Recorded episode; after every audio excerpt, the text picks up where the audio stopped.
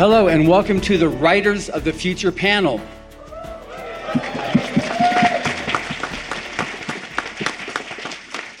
So, we're breaking this into two parts. The first is we're going to be able to um, address each one of us a few points about how to win Writers of the Future and on, on writing short stories.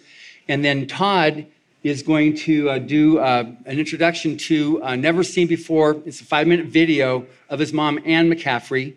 And uh, it's, it's real touching. And then uh, we'll go into a Q&A on whatever you want to know to ask any of our uh, panelists here. So we'll start first of all, since um, this will probably be the easiest way to get this out of out of the way. who are you next to me? I'm Brandon Sanderson.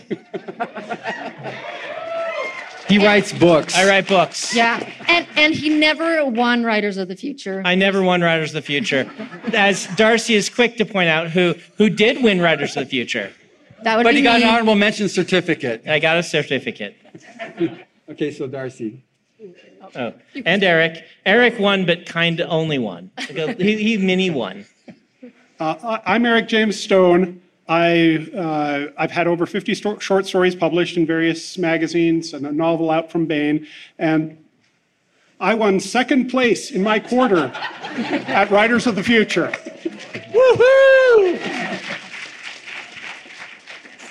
And I'm Darcy Stone. I married Eric after he was already a published author. And since I couldn't let him one up me, I won first place in my quarter.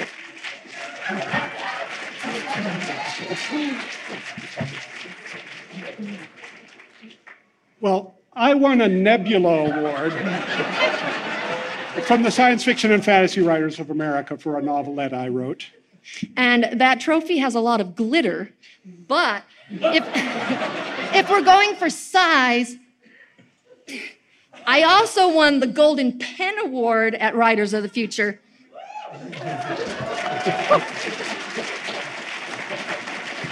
It's bigger. All right. Next. I didn't win anything. It's all right. I didn't either. Uh, I'm Todd McCaffrey. Uh, I am a judge. I did not win um, anything, apparently. well done. I've seen those. My mom won one. Uh, she also won the Nebula Grandmaster Award, so you guys got to work on that one. Um, What does the what does the Grandmaster Award look like? uh, it looks a lot It's like, like that, except prettier. Okay. Yeah, yeah. Now, actually, I can claim some fame that'll probably drive everybody nuts. Um, these things are made up. This is lucite, and there's a little. You can see there's a little nebula, or really a globular cluster in there, whatever you want to call it, and then planets and all. When I was very, very young, my mother was one of the earliest people in the Science Fiction Writers of America. She was the secretary treasurer, and she made me make all of the galaxies for the year that it won, you know, which is it's just glitter and, and stuff, but it was kind of like a it started out being cool and then it ended up being hard. And now, like 50 years later, I'm going like, there are people carrying around my nebulas. So now I want them back. Um, but but this is good. Uh, and I am, of course, Anne McCaffrey's son, as you may have heard, and that's you know part of the reason we're here today. Exactly. Okay, and a little bit more besides this, you write books? I write books. I, I, I they've heard me talk too much. I've been talking all this weekend. Uh, I write uh, various uh, things, but I am also a judge who writes the future, and I did uh, try to win several times, but never did. Also, he broke the universe with his latest Kickstarter. Uh, if you guys aren't familiar with it, and we are all in awe, and we are we're going to learn from him. Steal, you know, the rule is steal from the best, file off the serial yes. numbers. Yes, uh, I can tell you very easily how to do a $42 million Kickstarter, and that is start with an enormous fan base. Who, yeah. So just once you once you do that, it- then then it, then you can do it. Everything falls in. Yeah. Yeah. Okay, and um, Moon. All right. I'm Wulf Moon. I wrote my first science fiction story when I was 15. It won the Scholastic Art and Writing Awards at the national level, and then an editor at Science World saw it. So I had my first professional sale when I was 15. Went out to 500,000 uh, school, schools across America. And so I am still trying to beat that sale when I was 15, 500,000 an issue. Uh, but after that, I won about 40 awards, over 40 awards in writing, another 30 in public speaking, including Star Trek Strange New Worlds. Uh, so I'm a Star Trek author in the canon. And then the most wonderful thing I've been working on for decades, winning Writers of the Future with my story Super Duper Moon Girl and the Amazing Moon Dawdler. And as soon as I won, I turned around and said, you know, I want to go help other people figure this out so they don't have to go through all the headbanging against the wall that I did. So inside of the Writers Future Forum, I did the Super Secrets of Writing, a thread that I just started to help people. And that grew and grew into Wulf Moon Super Secrets, which I now have my first indie publication announced here at FanX at our booth. And uh, this is just the concentrated secrets that I developed to help people win. Eight people from the Super Secrets Workshop have now won or been published finalists in Writers of the Future. One of my clients as well. I'm a freelance editor. So I'm really happy. And this man right here is one of them that proves that it works, uh, Zach. So anyway, thank you guys for having me here today. Great.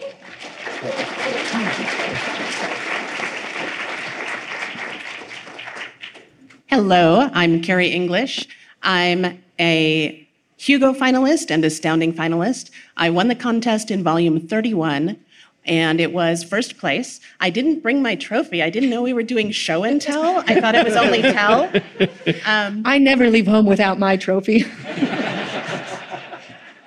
So, relevant to this particular panel, I'm the slush reader for the contest. And so, in order to win this thing, you have to get by me.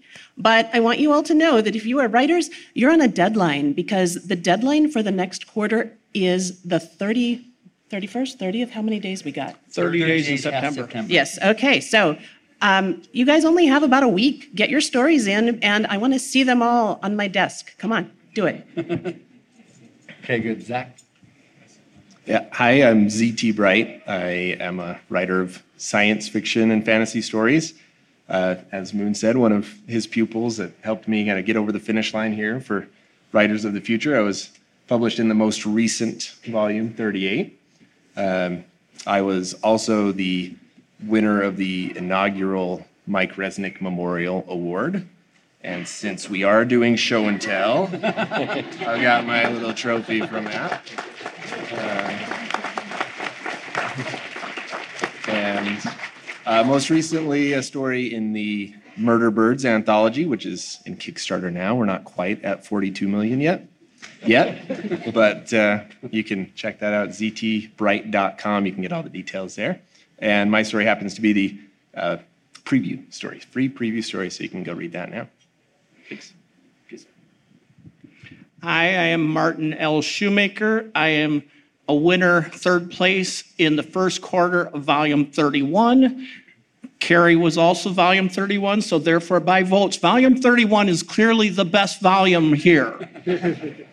the others are pretty darn good too, but, but we have some pride. Um, since then, I've had a Nebula nomination for my story Today I Am Paul. I have had, I'm losing track of how many short stories published in different anthologies and magazines. And I had a story coming out of Writers of the Future, the 24 hour story workshop, when we talk about that. My 24 hour story ended up as a top military and adventure science fiction for the year, volume four, I think that was. So that's something that I got specifically from this contest. And my career is just from there just kept going. I had the number one science fiction book on all of Amazon for the entire month of October 2019. Part of that traces to lessons learned through this contest. Great. All right, so now, just as a real quick overview, Writers of the Future was a contest, a program created by. Ron Hubbard in 1983. It's now ready to end its 39th year at the end of this month, and we're heading into the, the 40th year starting uh, October 1st. Um, it's the one contest that exists out there, unlike to any other contest, because it's a true meritocracy. The judges only see your story, if you're an illustrator, the art, and a number. They have no idea of your age, sex, nationality, ethnicity, anything. It's just strictly by the, the, the merit of your work that you will win. And so, anybody that's published in this series, you're the ones who the judges say are the best of the best. As the contest administrators, we don't see anything until we get it back from the judges. Okay, number 57, 233, whatever it is. Um, and that's when we find out who the winners are. So we have no say in it, no nothing on that. It's free to enter the contest.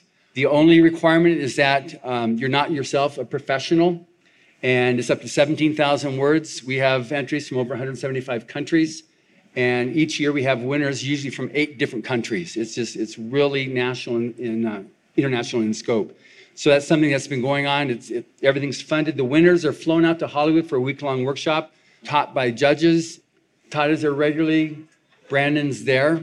Once. and uh, sometime in the future, he'll be there again.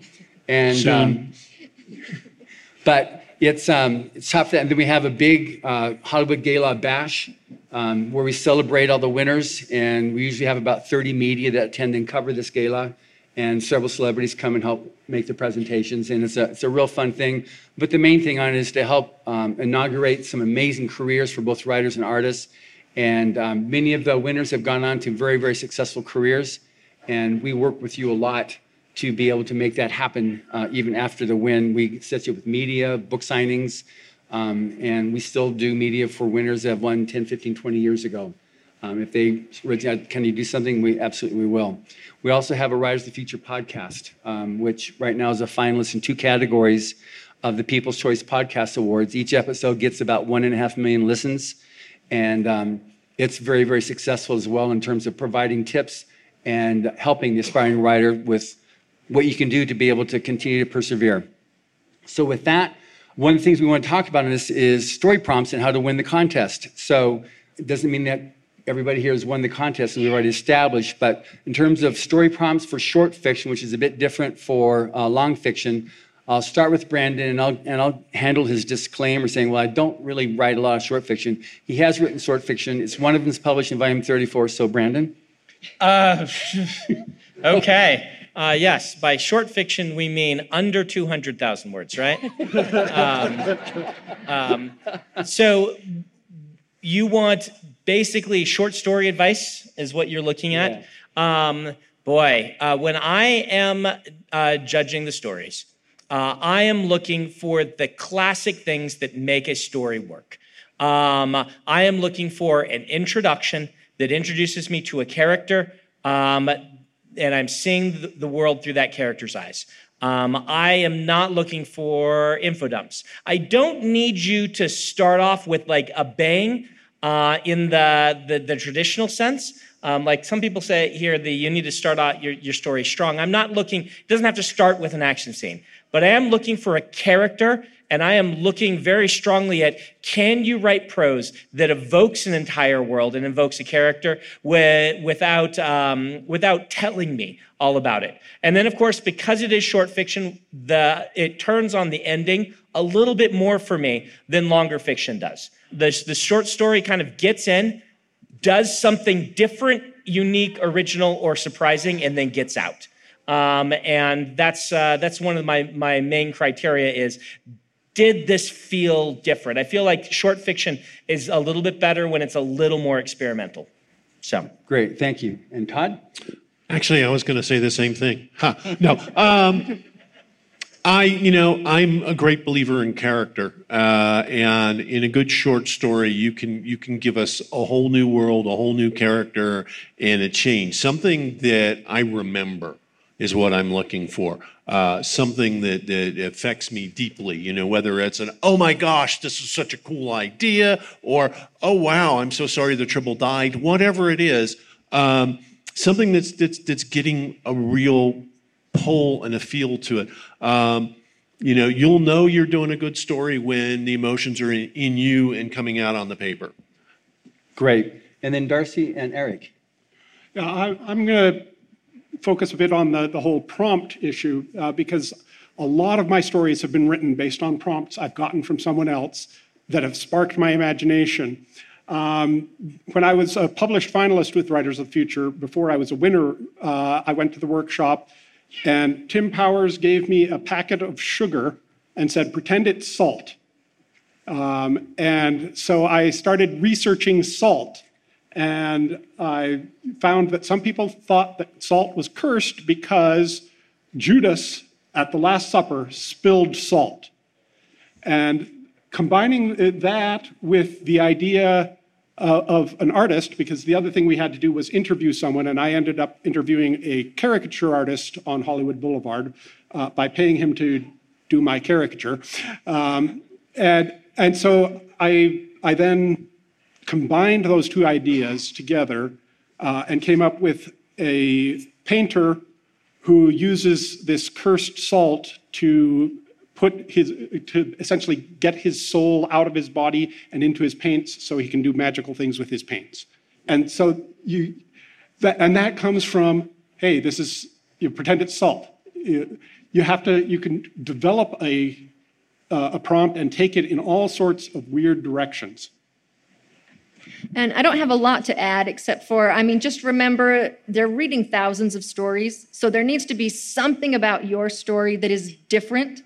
Um, if it just reminds them of the other 20 stories they read, even if it's well written, you're less likely to move to the next step. So try to think of something that's unique that hasn't already been done 100 times. Great. Moon? So as to prompts, um, join the Writers of the Future Forum. And on the thread, The Super Secrets, every Monday I post a new prompt for writers. So join the forum, it will help you win this contest. And then those prompts, uh, the writers that are following along with it do them, like Zach or Zeet, I call him. He did one of those prompts, and that turned into his Resnick Award winner. So doing prompts is important because every anthology, almost all of them will say, we want you to write a story about space unicorns. All right, they won't all tell you that, thankfully. But they will say, this is what we wanted on. If you've been doing prompts regularly, you'll be able to write a fresh, original story on the very thing they're asking for, and you'll be ahead of 90% of the other writers who tagged on a space unicorn on their medieval warfare story. So you'll actually have a chance of selling to that uh, anthology. Uh, the other thing that I work with writers on is heart's desire. If you can create an emotional story by finding the very heartfelt thing that your character wants and build your entire story around that, you can win not just Writers of the Future, but anything. So I really encourage you to do that. Great. Kary? Alrighty, I'm going to give you a couple of don'ts. So even though we're a contest, we are a market, and we're a PG-13 market. So that means that you need to leave the strong profanity out of the story. We won't print the F bomb. So if it's in your story, it might not get an absolute rejection, but it's going to keep you from winning. Um, we also won't print racial or ethnic slurs, not even if they're coming out of the mouth of your villain or if you're saying, oh, but this person is bullying my character and that's why they used the N word. We still won't print it. Um, look up standard manuscript format and follow it, please. Um, I've had stories submitted on black backgrounds with rainbow bolded text, and it's too hard to read. So let's see what else. Um, no fan fiction. I love fan fiction. I've read fan fiction, I've written it, but we don't accept it because it's a copyright problem. No song lyrics, also a copyright problem because we can't be chasing down whether or not it's public domain. So those are some don'ts, and that will help you avoid some of the very common pitfalls. Also, short story contest, no novels, no screenplays, no poetry, um, no Amtrak receipts. I, I have an Amtrak receipt that someone submitted. I think it was performance art. But um, so short stories, please. Flash fiction is okay. Drabbles, probably not. Great. When I worked on uh, a magazine in college, I, I'm, I'm just curious to know. We got in a row like three stories that had the same quote unquote twist ending. I'm curious if you see this all the time or not. We had the it was secretly the Garden of Eve and they're Adam and Eve. We got that like three different stories in a row. Um, so uh, we we made a kind of meme. Never do that in your story. Do you see that? Absolutely. The whole, they're Adam and Eve. Oh my God. It still happens. We still get a number of those. A couple quarters back, it was flying whales. I don't know where the flying whales came from, but there were several stories about flying whales. Um, sometimes I think that it's an anthology where these are the stories that didn't make the anthology call, or sometimes I think that they could be from his prompts. Um, we had some really good stories that had to do with tree roots. And they fortunately were very different. They weren't like all copycat of the same story. But yeah, sometimes sometimes we see themes. Um, and we still occasionally get the story about the brave sperm fighting its way to the egg. Have you been getting a lot of pandemic stories? Yes. Oh, and and look, it's been going on for three years now. So the only pandemic story that's ever made it past me, it wasn't COVID. You could tell it was kind of COVID adjacent, but it had vampires and cops in it, and it was really really cool. But I have rejected a lot of stories that's like, COVID turns people into zombies. Um, so it does need to be it, it needs to be original. And the problem with COVID turns people into zombies is that it won't be fiction in a couple of years because we'll know, no, it didn't. Or we'll know, yeah, it did. So, That, that being said, um, my story that won in 2018 was about a pandemic that started in China. So Go figure. Be ahead of the curve, not behind. Okay. Okay, ZT. Uh, to Kary's point about a short story contest, uh, if you're trying to win or, get published in short stories, uh, I think if you're trying to get there and you haven't gotten there yet, you've probably got a problem with pacing. You're probably trying to write really short novels in a novelish way. And so working on your pacing, as Brandon said, kind of getting into an interesting beginning and making all your try-fail cycles and your characters' attempts to do something snappy and quick and pull the reader through. Uh, you don't have time to send your characters on side quests and all that sort of thing in a, in a short story. So uh, get, get in, get out, and make it snappy. Okay, Martin. All right. I, I want to preface this with a comment because I'm about to crash the party on some of what came here before. I was reading recently on a phenomenon they call open label placebo. It's a test with placebo controls where they tell you you're getting the placebo, and people still feel better. Because there's something going on in the psychology of this, which is why I'm about to say something that's going to have them all scream at me. Prompts are bollocks. They're useful bollocks. It's like the placebo effect. The real point is you're not moving right now on your writing. The prompt is to trick you to get moving. And if the prompt is off in that way and you write a great story off in that direction, that's a win. Unless you're trying to meet a very, meet a very specific theme, that's a win. So when we talk to you about prompts, don't feel like you're failing if you can't follow the prompt. If you start producing words, keep moving. Thank you on that. Now, what I'm going to do here is um, we're going to, um, Todd's going to introduce this uh, short video of uh, his mom, Anne, and then we're going to open up the rest of the panel to uh, questions. So we have the microphone set up there. So if anybody has questions for anybody in the panel, you can queue up there. But anyway, so uh, Todd, please, uh, a quick little um, intro to uh, Anne McCaffrey. So, mom became a judge, gosh, I can't remember when, years back now, over 25 years ago. Uh, and she always believed in pay it forward. Uh, and what we're going to have here is a quick video made up from interviews with her, uh, advice from a master, and I hope you guys enjoy it.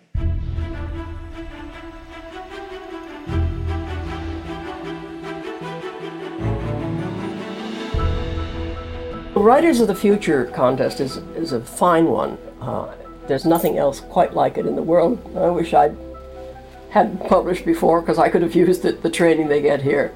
Uh, I think it's a marvelous thing that L. Ron Hubbard has done, and it's the best memorial he could possibly have. When I first heard about the contest, Algis Budrys, who was one of the organizers, uh, was telling me all about it. I think it was a marvelous idea. Yeah, of course, I got hung with it, but I didn't mind. Uh, it was interesting to see what people were writing about and how they were handling new material. So I've been a judge ever since. I'm damn proud of it. Well, Writers of the Future contest gives them a great deal of confidence, for one thing. Somebody wants to publish something they've written. Uh, it's hard enough to write and to get published. This at least offers them an opportunity of having their stories seen very quickly. And some of them have gone on to do very, very well indeed. Oddly enough, although there are many processes between your sending the story off and getting it published, if you mean it from the depth of your heart, that emotion comes across to the reader. And very often you've read a book and yeah, it's because the, writer himself or herself was not involved enough with the storytelling. That's, uh, I tell people, write me, tell me a story and write it. That's the hard work, putting the bum down in the chair and the hands on the keyboard and doing it. But I've had quite a few people uh, who have actually sat down and done it and then set it off. And a good percentage of them have been published because they meant the story they were writing. Many people come up and say, I have this marvelous story. I said, Well, sit down and write it. Oh, I couldn't. I said, Why not? But you, you're, you're published into, I said, it has nothing to do with it. If I tell what the facts of your story, it will not be the story you would write because your involvement makes the difference. And that's true in one of my first stories, the Ship Sang, I used emotion, grief, as a main mechanism behind it. And I can't read the story aloud. I usually have a, a, a script. I get somebody else to do the last part because I always burst into tears. And I was doing uh, an interview at one of the British conventions, and the BBC was filming us. And they were right in front of me. And my son was doing the other part, who is now a writer, published writer. And we got to the part where I stopped and let him take over. And I looked over at the cameraman, and they were crying. My golly, that story still is worth something when you can make BBC hardened cameramen cry. I have felt every single story I have ever written. And at one point, it, the story itself required me to kill two of my great characters uh, Master Harper Robinton and Aivas, the Artificial Intelligent Voice Address System, which is how my people, 2,000 years away from his ordination, if you want to call it, he was able to figure out the linguistic changes between the then and the now. Both had become so important to the uh, inhabitants that they were relying on them instead of their own wisdom, which they had plenty of. So the Avas turned himself off and Robinton died because there is a time for everything. That, that I use as the last flicker on the making me do it again. But the tears were streaming down my face as I was because I was killing a marvelous person. But he too knew that the time had come for him to go. But oh Lord, everyone gets mad at me for killing my people, but uh, it's sometimes dramatically necessary. I invent worlds where things can happen that couldn't happen here, and problems that arise that wouldn't happen here, but they are ineluctably, a gorgeous word, tarnished by what is going on in the world around me. I, I can't avoid that. And every now and then I get off some good cracks. of course, only people who read science fiction would never get them. I know what goes into writing, and it's hard work. And it is lonely, but uh, oh, the reward when you see your name in, in the bookshop. That's mine. it's great. There's nothing else quite like it. If there's anyone listening to this who would like to write, I would recommend highly that they finish a story and send it into the L. Ron Hubbard Writers of the Future. Because some of them are writers of the future.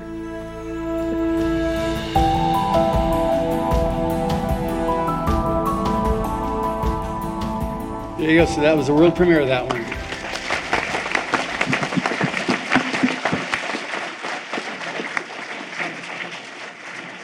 Okay, and just so you know, we do have our Writers of the Future booth is uh, literally right across the hall and at 1713 and you're welcome to come over there and um, get copies of various books and stuff. And tomorrow, pretty much throughout the day, we're going to have past winners there uh, signing books. So let's start now with their Q&A. So ladies first. Uh, this is for the panel in general. Uh, in your experience, has um, based on a true story stories made it and been a, um, had a fair chance? Can you insert a speculative element? Yeah, I mean, it Yeah, needs to be prominent sci-fi or fantasy. speculative Um, element. My grandma was a black widow in real life, and I've always thought about making like a fictional story off of her. Um, just kind of around Yeah. that, you know, removing certain elements. They- They need to see some magic or some fantasy early in, and it needs to be integral to the plot. So if you can modify the true story to cover that, you could have something great. My winning story happens to be about somebody from my very tiny, tiny town um, who tr- had a tragic death, and I turned him into Poseidon. So it needs a speculative element, but yes, you can do it. Great. Okay, yes? Uh, so my my question is, we talked a, a little bit about you know keeping our pacing in check. Every time I try to write a short story, I end up writing a novella. Uh, What are some methods you could suggest to pull back on that pacing and sh- keep Kill it every adverb you ever found. Anything that ends in ly should die. All right. Um, consider. hmm? Oh, quickly. All right. See, now you added an adverb. That was unnecessary. Uh, notice how, how you held the, the timing and all. Notice how much time we spent on this. Um, that would be the first thing that's going to going to speed it up. Look at taking always take scenes late and end early. Um, you know, if people have to walk into a coffee shop, no, they're just sitting there right now. They've already got their coffee, whatever. Uh, look at that. Um, if you're saying you've got a novella and you want to make, se- you've got 20,000 words, you want to make 7,000 words out of it, now you got a job to do. All right. So you're going to go through and say, I'm, I'm pulling this down. I'm writing it tighter. It's doable. And you, Um, you can do 17,000 words. Like the story that I got an honorable mention for was like 16,950 words, right? And you can go up to 17,000. Yeah. Um, that said, I will maybe buck the trend here a little bit. Um, if you naturally don't write at this length, like it may not be what you want to write. Uh, that's that's an odd thing to say on a short story panel, but uh, if you want to, if you want to write short stories, you need to be reading them, um, getting short story collections, seeing what other people are doing, and internalizing that pacing. It is very different, and it may just not work for you. I didn't write a single short story until I'd finished something like eight novels um, and because the novel form was actually more natural to me. And it was after that that I started studying it, reading short stories, and then started to get better at it. And I also will say, like, one thing my husband is really good at is implying a tremendous amount of world building with like two sentences. And I don't know how he does it, but it is possible. What was the famous six word short story? For sale, baby shoes, never used. Notice I just killed you with a story right there. Six words, guys. So something to think about. One thing, I, I agree that longer allows you to do a lot more, but sometimes shorter can be just so amazing. And sometimes that a lot more you don't need if your target is short. A, a very rough mathematical rule of thumb is two characters are twice as big of a story as one, but three characters are six times as big. Four characters are 10 times as big. Look for those characters and say, do I need all of them to concentrate on the gem? Good. All right. Thank you. Okay, Yes. so um, I'm just wondering. I know failure happens a lot. Like you submit your your your story and it doesn't go through, or you get submitted and it goes through, but you don't win. I'm just curious. For those of you who actually did submit in the contest and win, how many times did you submit prior before actually We'll winning? Moon Yeah, address it. Wulf, want to answer that? I, I probably entered over 40 times. Um, and what I was, I'm a novelist disguising himself as a short story writer. But I, I wanted to perfect short story first before I moved on. I, uh, I didn't want to write the eight novels first. Sorry, Brandon. Uh, I wanted to have something first and then move to that so that my first one will sell. Um, that was just my thing that I wanted to do.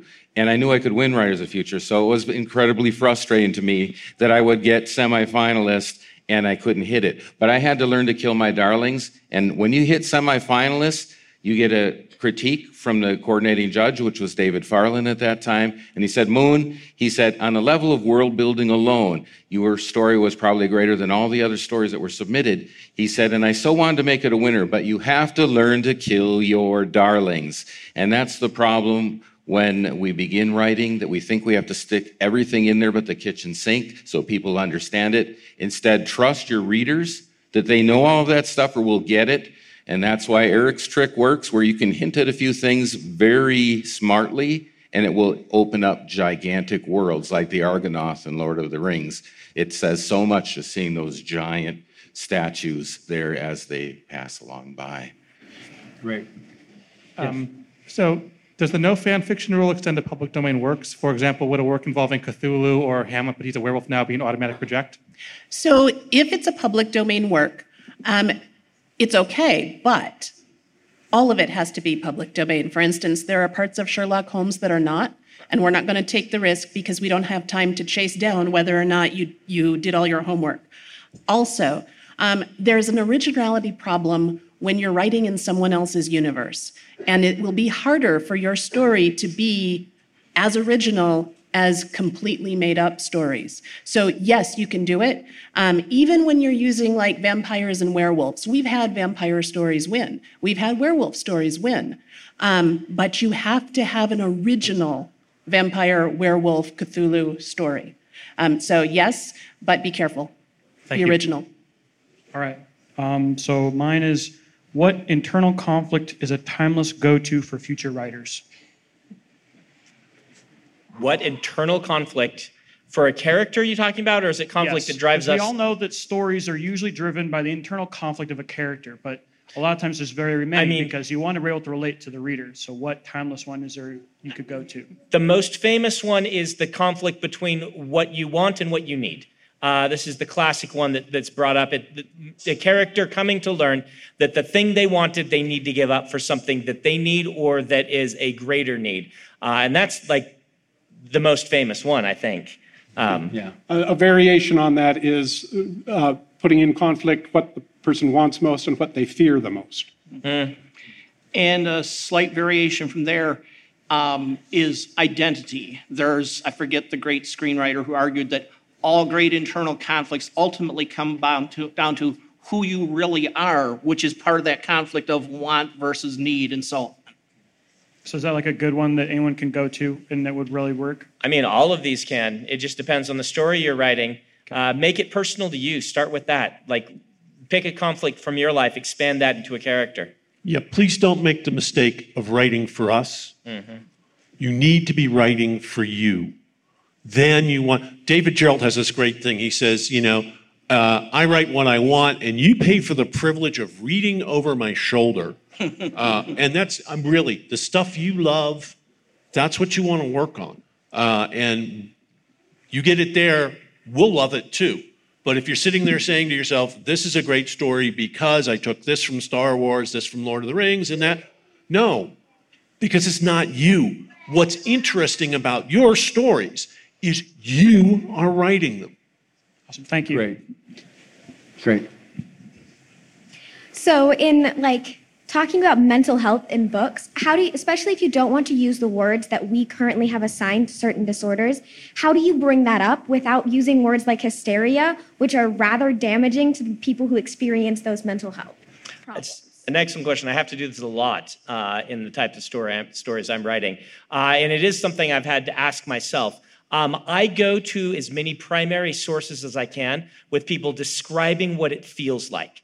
And if you uh, if you read enough people discussing uh, something like depression or even something like dissociative identity disorder, you will see themes in the way they describe the feeling of living um, with uh, with these kinds of disorders. And if you get those descriptions right, The people for whom that's the most important, the people who feel that will see that and be like, all right, this works. And at that point, you don't necessarily need to use the, the, the terminology. Um, and I think you are right. I would stay away from some of the, because what happens is, um, is a medical term becomes used by the public and then becomes stigmatized repeatedly through history. And so you're left with the current terms, which are very clinical, or our past terms, which have become stigmatized. And I would recommend you are complete. I just want to put a point on that so people understood what you're saying.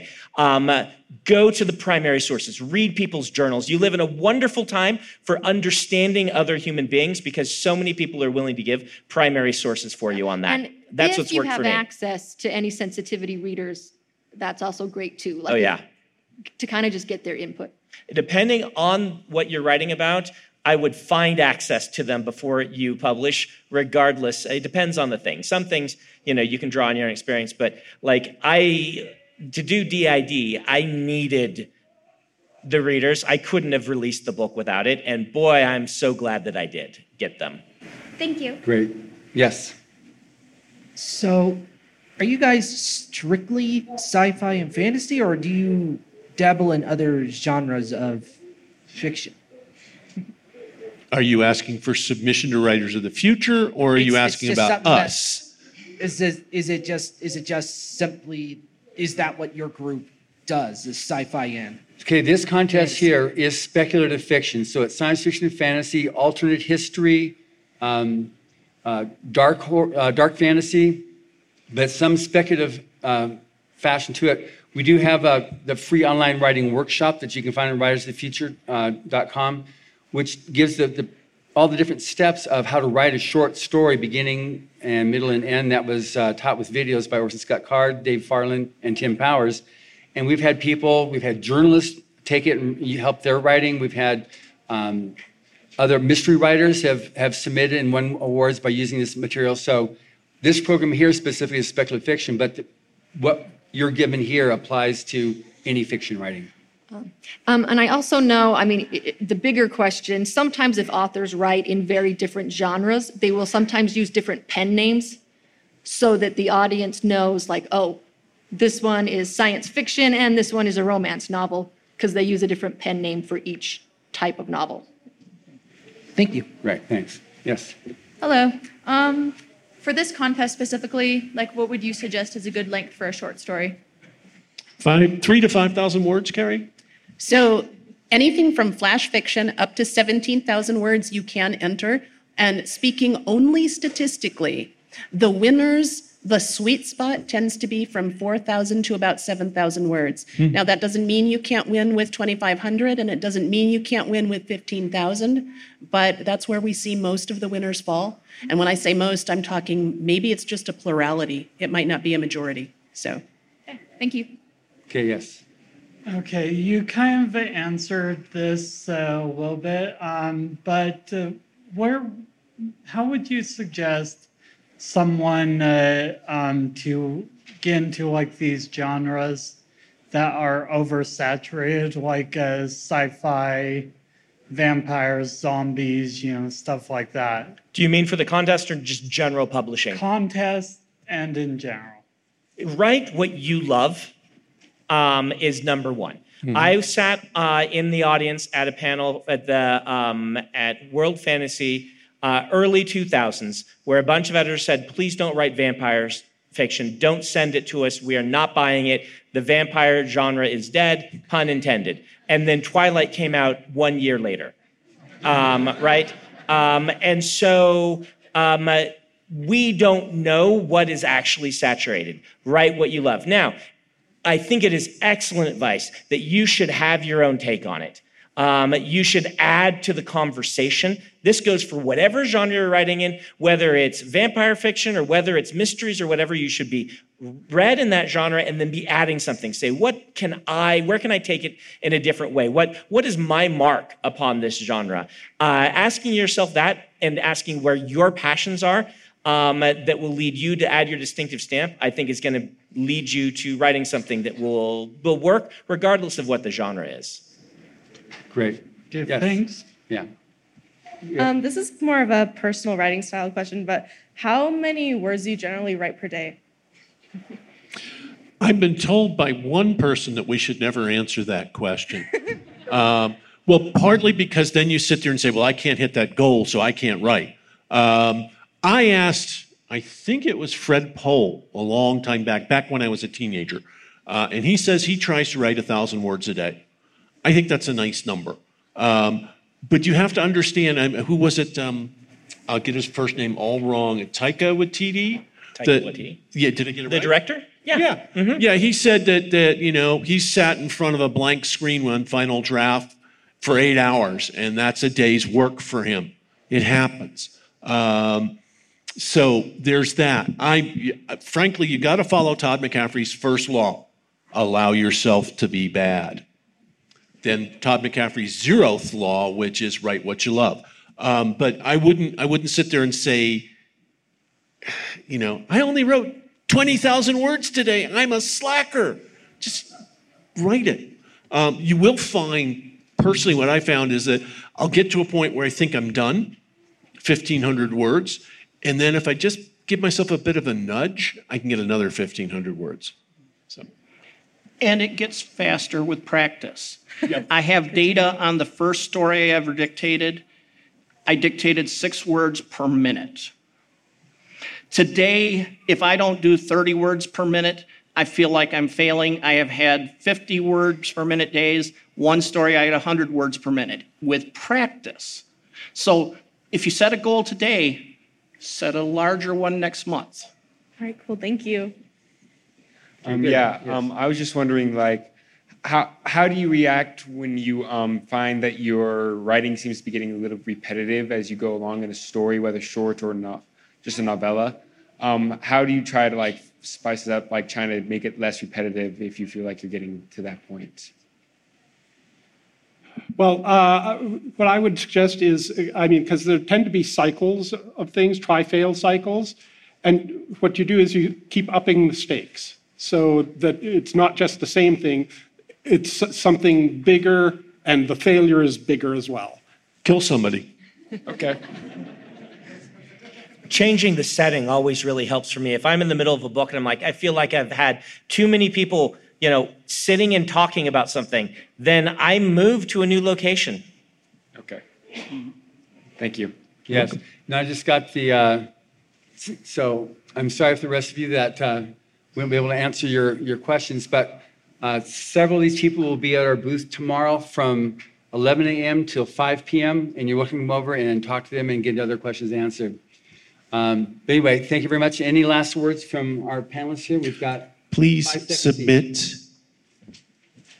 Yes. And, and don't feel like I'm not ready. You are ready. The worst that can happen is you get a rejection and you learn something from it. The best that can happen is you can surprise yourself. Uh, volume 31, the best volume, one of our me- members in that book, it was literally his first submission ever. So we, we don't hate him much. But, but you're ready to try. Great, and thank you very much. Thank you very much. Well, thank you, Brandon Sanderson, Todd McCaffrey, Kary English, Martin Shoemaker, Eric James Stone, and Darci Stone, Wulf Moon, and ZT Bright. And thank you for listening. Subscribe to the Writers of the Future podcast wherever you get your podcasts. We've also been syndicated on the United Public Radio Network where you can find these podcasts as well. I also want to thank Carnation for sponsoring this show. Their support is very much appreciated. Writers of the Future series can be purchased wherever books are sold in the US, Canada, the UK, Australia, and South Africa, and available everywhere via Amazon.com. Writers and Illustrators of the Future are contests created by. Ron Hubbard to provide a means for the aspiring writer and artist to be seen and acknowledged. It is free to enter and open to amateur short story writers and artists of science fiction or fantasy. Again, thank you very much, Salt Lake City FanX.